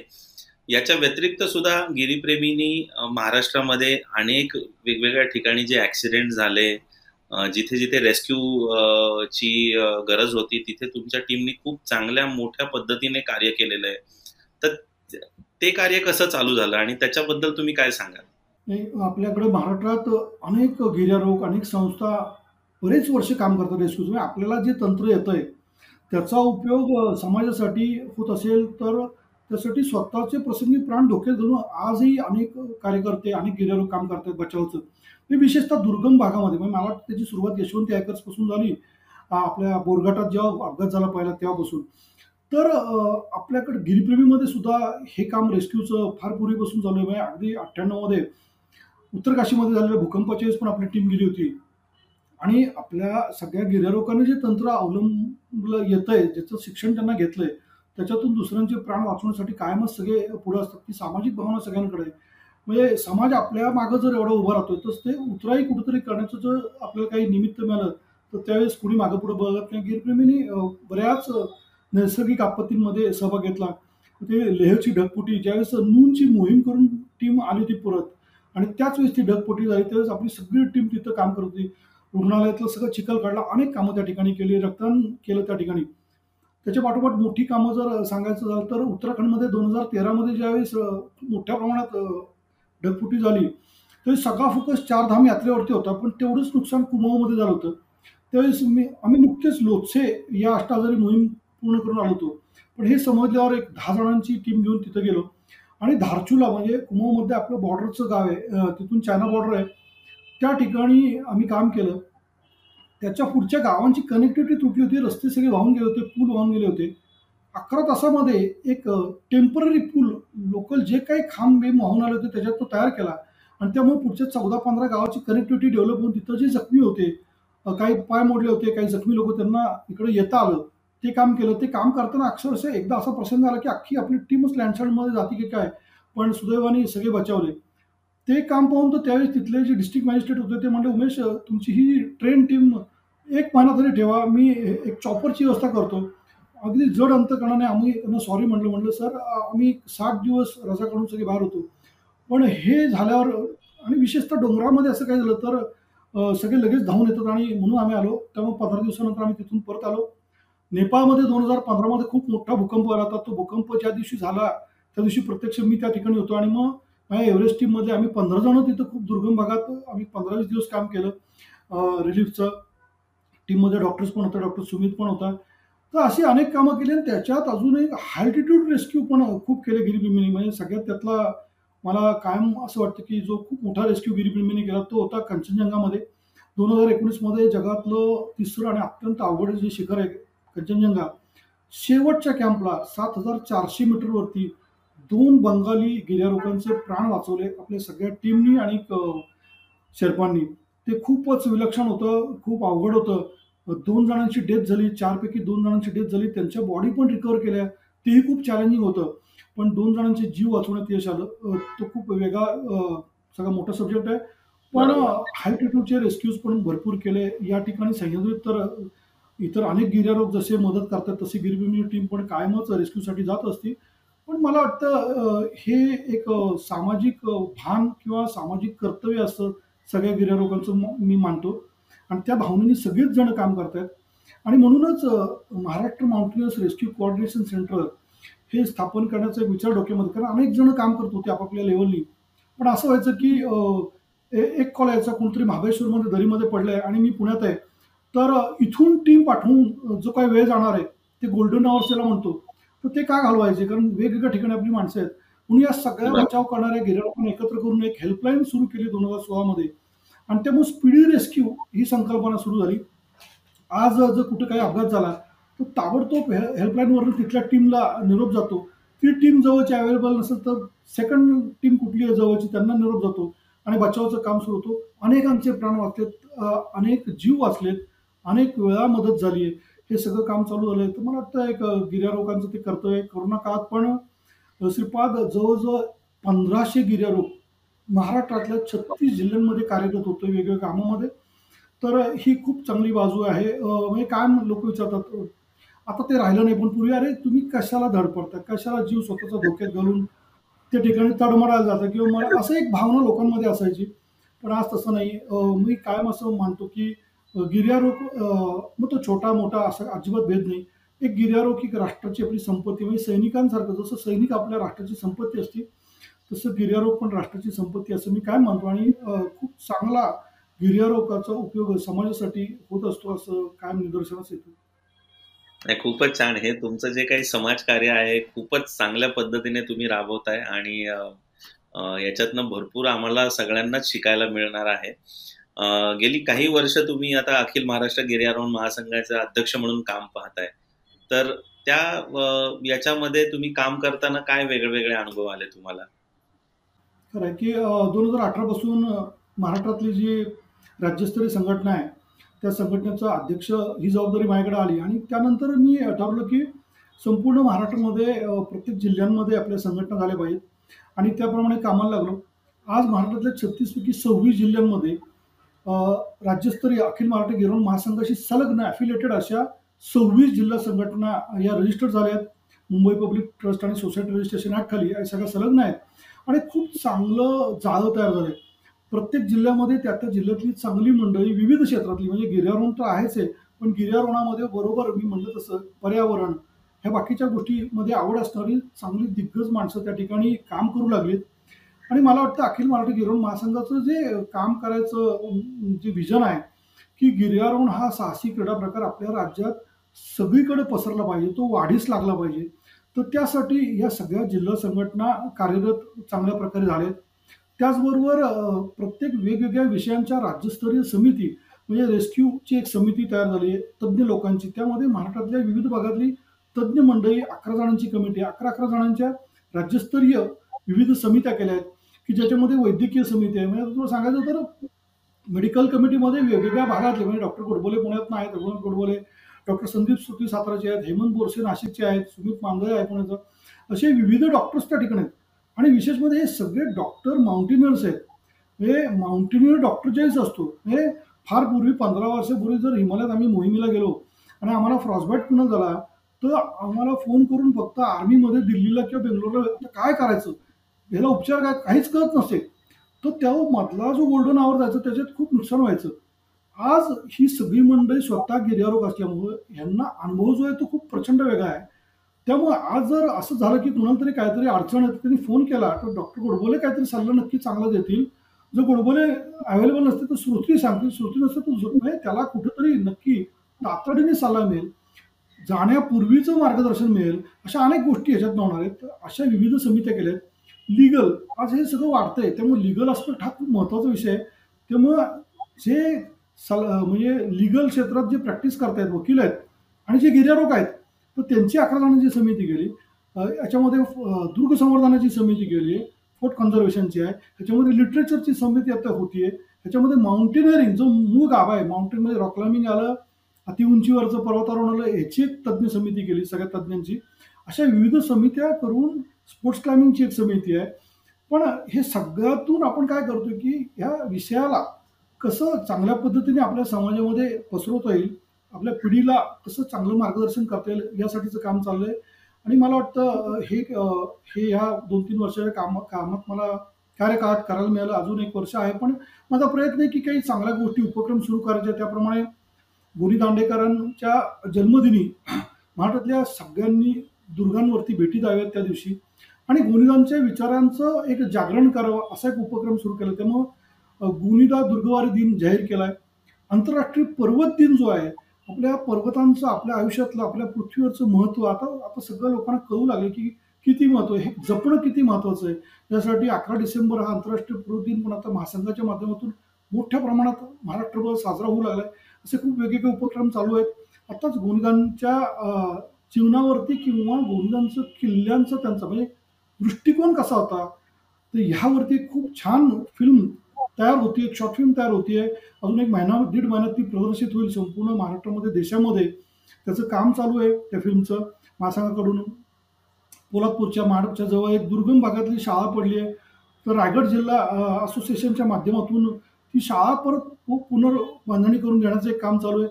असं वेगवेगळं काम महासंघाच्या माध्यमातून चालू आहे. आणि विशेषतः गिर्यारोहण खऱ्या अर्थाने आपल्या महाराष्ट्राच्या प्रत्येक जिल्ह्यामध्ये वाढीस लागावं यासाठी कटिबद्ध होण्याचा एक प्रयत्न चालू आहे. नाही खरं तर या निमित्ताने गिर्यारोहणाची जागरूकता वाढवणे आणि या क्षेत्राला मुख्य प्रवाहात आणणे म्हणजे या वेगवेगळ्या कामातनं हे खूप चांगली गोष्ट तुमच्या हातून घडती हे खूप कौतुकास्पद गोष्ट आहे. तुम्ही या सगळ्यातनं आजच्या नवीन पिढीला काय सल्ला द्याल? म्हणजे आजची तरुण पिढी जी आहे बऱ्याच ठिकाणी फिरतात बऱ्याच ठिकाणी जातात क्लाइम्बिंग करतात. पण एक एक प्रॉपर ट्रेनिंग मिळणं किंवा एक चांगल्या पद्धतीने त्यांनी काही गोष्टी फॉलो करणं तर याबद्दल तुम्ही काय सांगाल? मी खरंच आजची पिढी मी त्यांच्याकडे खूप आशावादी आहे आजच्या पिढीकडे. कारण आजची पिढी खूप बदलली खूप वेगळी आहे. म्हणजे ज्या काळात आम्ही गिर्यारोहण करतो की आमच्या आधीच्या पिढी आमच्याकडे वेळ होता. प्रचंड वेळ होता. आज सगळ्यांचंच आपलं आयुष्य बदललंय. पण ह्याच्यात सुद्धा आजची पिढी गिर्यारोहणाकडं येते मध्यंतरी एक असा थोडा काळ होता की असं वाटत होतं की अरे हे सगळं कमी होतंय का काय? पण मी आता पाहतोय की मोठ्या प्रमाणात हां ठीक आहे काही जण वेगळ्या कारणासाठी येत आहेत पण ते चालू राहणार आहे पण ज्यांना खरंच सिरियसली या स्पोर्ट्समध्ये करिअर करायचं आहे आणि खूप करिअर अपॉर्च्युनिटीज आहेत. आज तूच त्याचं एक मोठं उदाहरण आहे की यामध्ये आपण आपलं आयुष्यात म्हणजे आपलं आर्थिक करिअर पण खूप चांगल्या प्रकारे आपापल्या ॲबिलिटीप्रमाणे करू शकतो याच्यासाठी पण प्रचंड मोठा वाव आहे. तर ह्या क्षेत्राकडे खूप मोठ्या प्रमाणात तरुण तरुणी आकर्षित होत आहेत. तर मी त्यांना एकच सांगेन की तुम्ही ह्याच्यामध्ये मास्टर व्हा. म्हणजे त्याच्यामध्ये जे काही शिकण्यासारखं आहे ते सगळं शिकून घ्या. योग्य प्रशिक्षण घ्या सराव करा आणि तुम्ही मास्टर व्हा. हे प्रत्येकजण चांगला रॉक क्लाइंबरच होईल असं नाही. काहींना चांगलं रॉक क्लाइम्बिंग जमेल काहींना चांगलं बिलिंग जमेल काहींना चांगलं हिमालयाचं पीक क्लाइम्बिंग जमेल. काहींना चांगलं ट्रेक लिडर व्हायचं काम जमेल अशा वेगवेगळ्या गोष्टी जमतील. पण जे तुम्हाला नक्की चांगलं जमतंय त्याच्यावर पूर्ण फोकस करा. प्रॉपर ट्रेनिंग घ्या सराव करा. आणि ह्या गिर्यारोहणाला जर आपल्या आयुष्याचा भाग जर तुम्ही करून घेतलात तर मला शंभर टक्के खात्री आहे की तुमच्या आयुष्यात तुम्हाला कधीही अपयश कुठलंही आलं अपयश येणार नाही असं होणार नाही. छोटं मोठं अपयश माणसाला येतच असतं ते आलं पण पाहिजे. प्रत्येक वेळेस यश येतच असं नाही. पण ते आलं तरी तुम्ही अजिबात डगमगून जाणार नाही.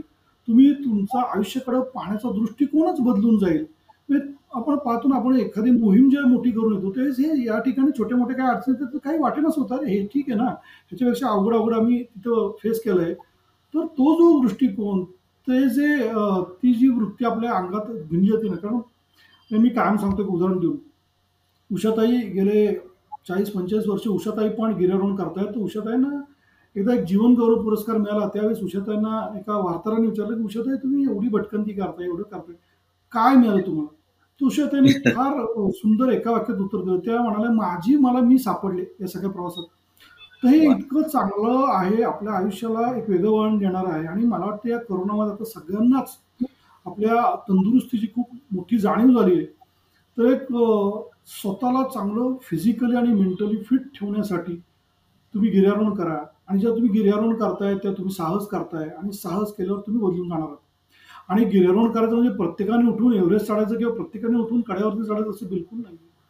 कुठेही छोटा मोठा ट्रेक करा कुठेही छोट्या मोठ्या डोंगरावरती पर्वतावरती चढाई केला तेही गिर्यारोहण तुम्हाला बदलून टाकणार आहे. तर मी यांना हे सांगेन की ही आवड मनापासून जोपासा आणि ह्याच्यामध्ये जर काही तुम्हाला वाटलं की थोडी माहिती पाहिजे अजून काही गोष्टी शिकायच्या आहेत कुणाकडे जाऊ काय तर अवश्य तुम्ही गिरिप्रेमीमध्ये किंवा तुमच्या जवळच्या भागात असलेल्या वेगवेगळ्या गिर्यारोहकांना किंवा त्या संस्थांना संपर्क करा. अखिल महाराष्ट्र महासंघाला संपर्क करा कुणालाही करा. अनेक जण महाराष्ट्रात आहेत. अनेक चांगले लोक आहेत की ज्यांना हे सगळं सांगायचं आहे कुणाला तरी. तर तुम्ही पुढे या. आणि खूप चांगलं असं हे वातावरण आहे. हे कल्चर आहे. हे कल्चर जेव्हा मोठ्या प्रमाणात आपल्या समाजामध्ये वाढेल ना त्यावेळेस खऱ्या अर्थानं मला वाटतं आपण बळकटू. म्हणजे स्वामी विवेकानंद कायम म्हणायचे त्यांच्या भाषणामध्ये की माझा भारत देश हा बलवान झाला पाहिजे. माझ्या भारत देशातला नागरिक हा साहसी धाडसी असला पाहिजे असं त्यांना कायम वाटायचं ते बोलून दाखवायचे. मला असं काय वाटतं श्रीपाद की कसा होणार तो बलवान? तर देश बलवान कसा होणार? किंवा नागरिक धाडसी कसा होणार? तर फक्त पुस्तक वाचून होईल का? तर नाही. म्हणजे पुस्तकाला मी कधीच कमी लेखत नाही. पुस्तकं वाचलीच पाहिजेत. पण मी फक्त ठरवलं की आता मी फक्त वाचन करणार आणि मी वाचन करून साहसी होईल मी धाडसी होईल अजिबात नाही. त्यासाठी कृतीची आवश्यकता आहे. तुम्ही तशी कृती केली पाहिजे आणि मला काय असं वाटतं की ती कृती करण्याचं एक चांगलं ठिकाण कुठलं आहे तर गिर्यारोहण आहे. म्हणजे बघ एखादा सैनिक असतो किंवा कॅप्टन मेजर कुठल्याही रँकचा असो आणि तुझा नातेवाईक असतो माझा नातेवाईक असतो मित्र असतो आपल्या आजूबाजूचा असतो तो आधी आपल्यासारखा सामान्य असतो.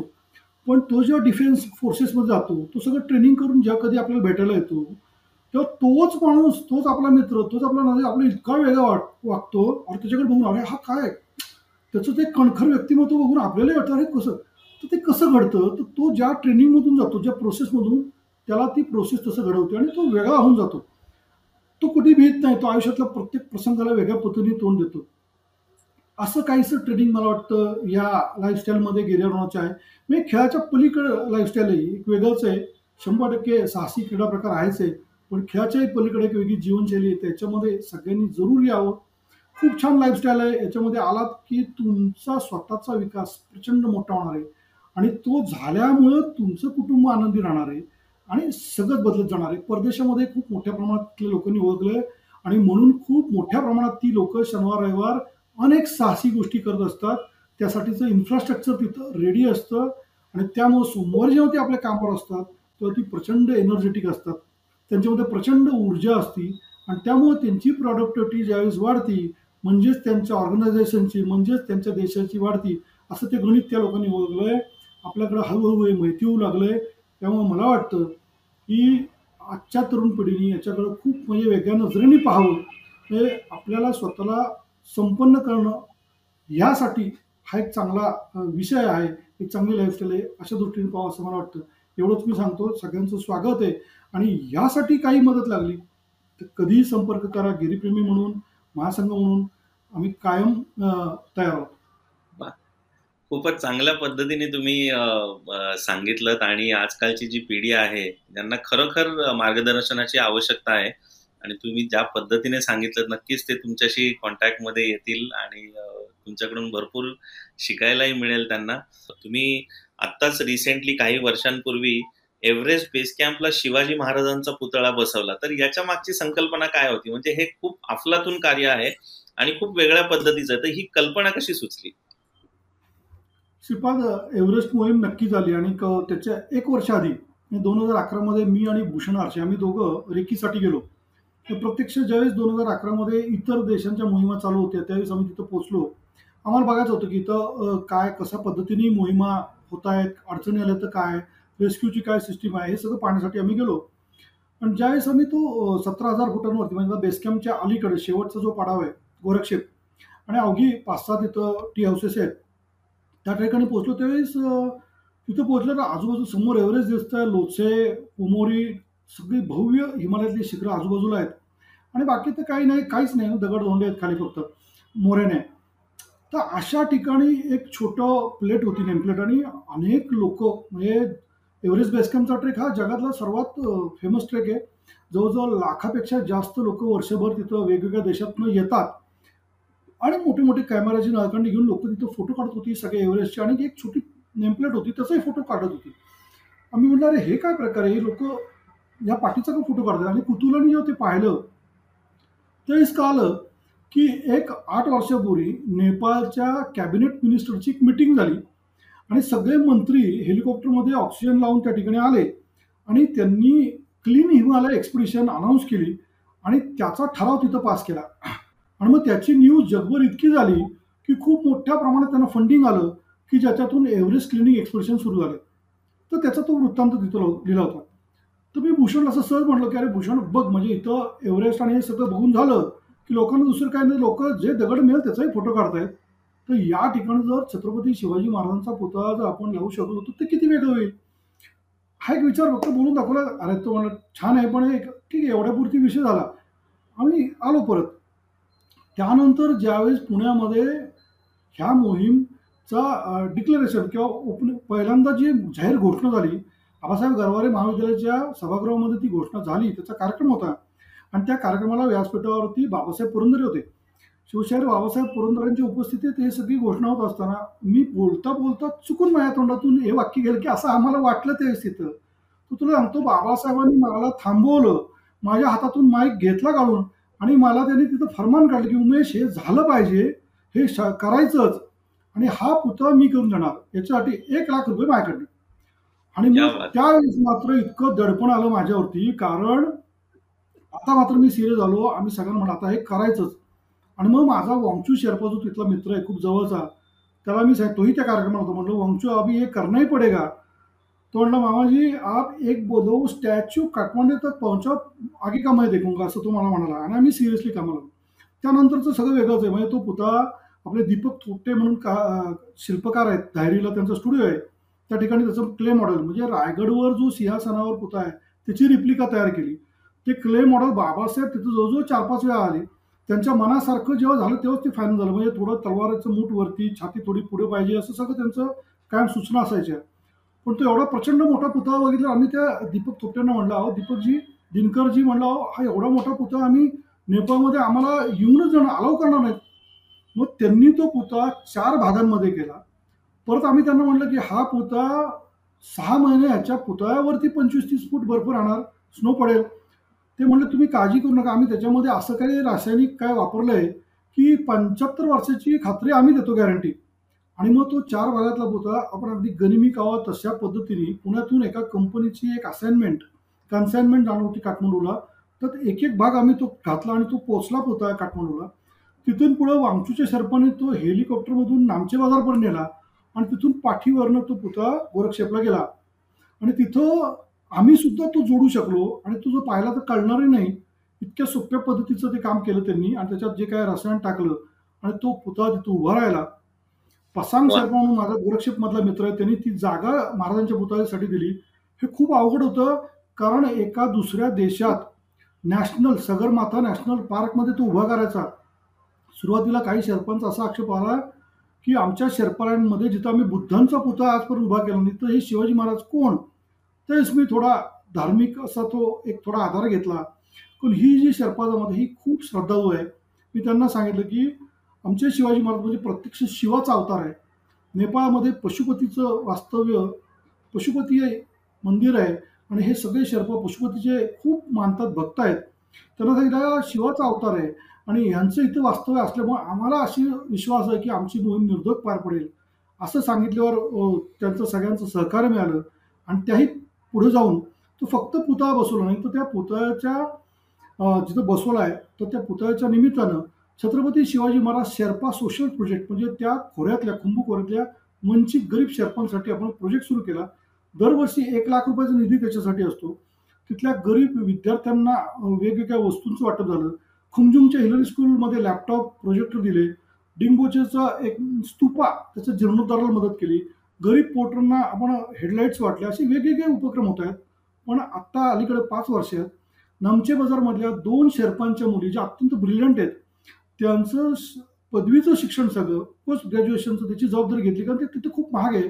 आणि त्यांना पुण्यामध्ये आणले एस पी कॉलेजमध्ये ते आत्ता शेवटच्या वर्षाला आहेत. जी सगळी शिक्षणाची जबाबदारी घेतली. पुण्यातल्या आसिम फाउंडेशनच्या वसतिगृहात त्यांच्या सहकार्याने ते राहत आहेत. आणि असं वेगळं काम त्या प्रोजेक्टच्या अंडर चालू आहे. त्या पुतळ्याच्या आजूबाजूला फ्रेंचमध्ये इंग्लिशमध्ये नेपाळी भाषेत आणि हिंदी भाषेत महाराजांबद्दलची अगदी संक्षिप्त माहिती जी बाबासाहेबांनी लिहून दिली ती लिहिली आहे. जगभरातनं लोक येतात आणि विशेषतः ज्यावेळेस आपल्या महाराष्ट्रातून लोक तिथं जातात एव्हरेस्ट बेस कॅम्पमध्ये शिवाजी महाराजांचा पुतळा आणि मागे एव्हरेस्ट जेव्हा बघतात ना अक्षरशः लोकांच्या डोळ्यात पाणी येतं. पण एक एक समाधान आहे की आज जगातल्या सर्वोच्च ठिकाणी सतरा हजार फुटांवरती हे पुतळा बसू शकलो. म्हणजे महाराज तर नक्कीच त्यांची कीर्ती संपूर्ण जगभर आहे. पण एक छोटं कार्य त्या निमित्ताने होऊ शकलं याचा आम्हाला खूप आनंद आहे या निमित्ताने. वा खूपच छान. तुमचं कौतुक करावं जेवढं करावं तेवढं कमीच आहे याविषयी. थँक्यू सर तुमचे खूप खूप धन्यवाद. तुम्ही आम्हाला वेळ दिलात आज आणि आमच्या सगळ्या प्रश्नांची उत्तरं खूप चांगल्या पद्धतीने खूप समर्पकतेने दिलीत. त्याच्याबद्दल तुमचे खूप खूप धन्यवाद. आम्ही परत तुम्हाला नक्कीच अशा वेगळ्या कार्यक्रमातनं परत तुमच्याशी कॉन्टॅक्ट करू आणि काही जरी आम्हाला मार्गदर्शन लागलं तर नक्की आम्ही तुमच्या सगळ्या तुमच्याकडे येऊ. धन्यवाद. नक्की श्रीपाद धन्यवाद आणि सगळ्या तुमच्या संघाला टीमला पण खूप शुभेच्छा. धन्यवाद.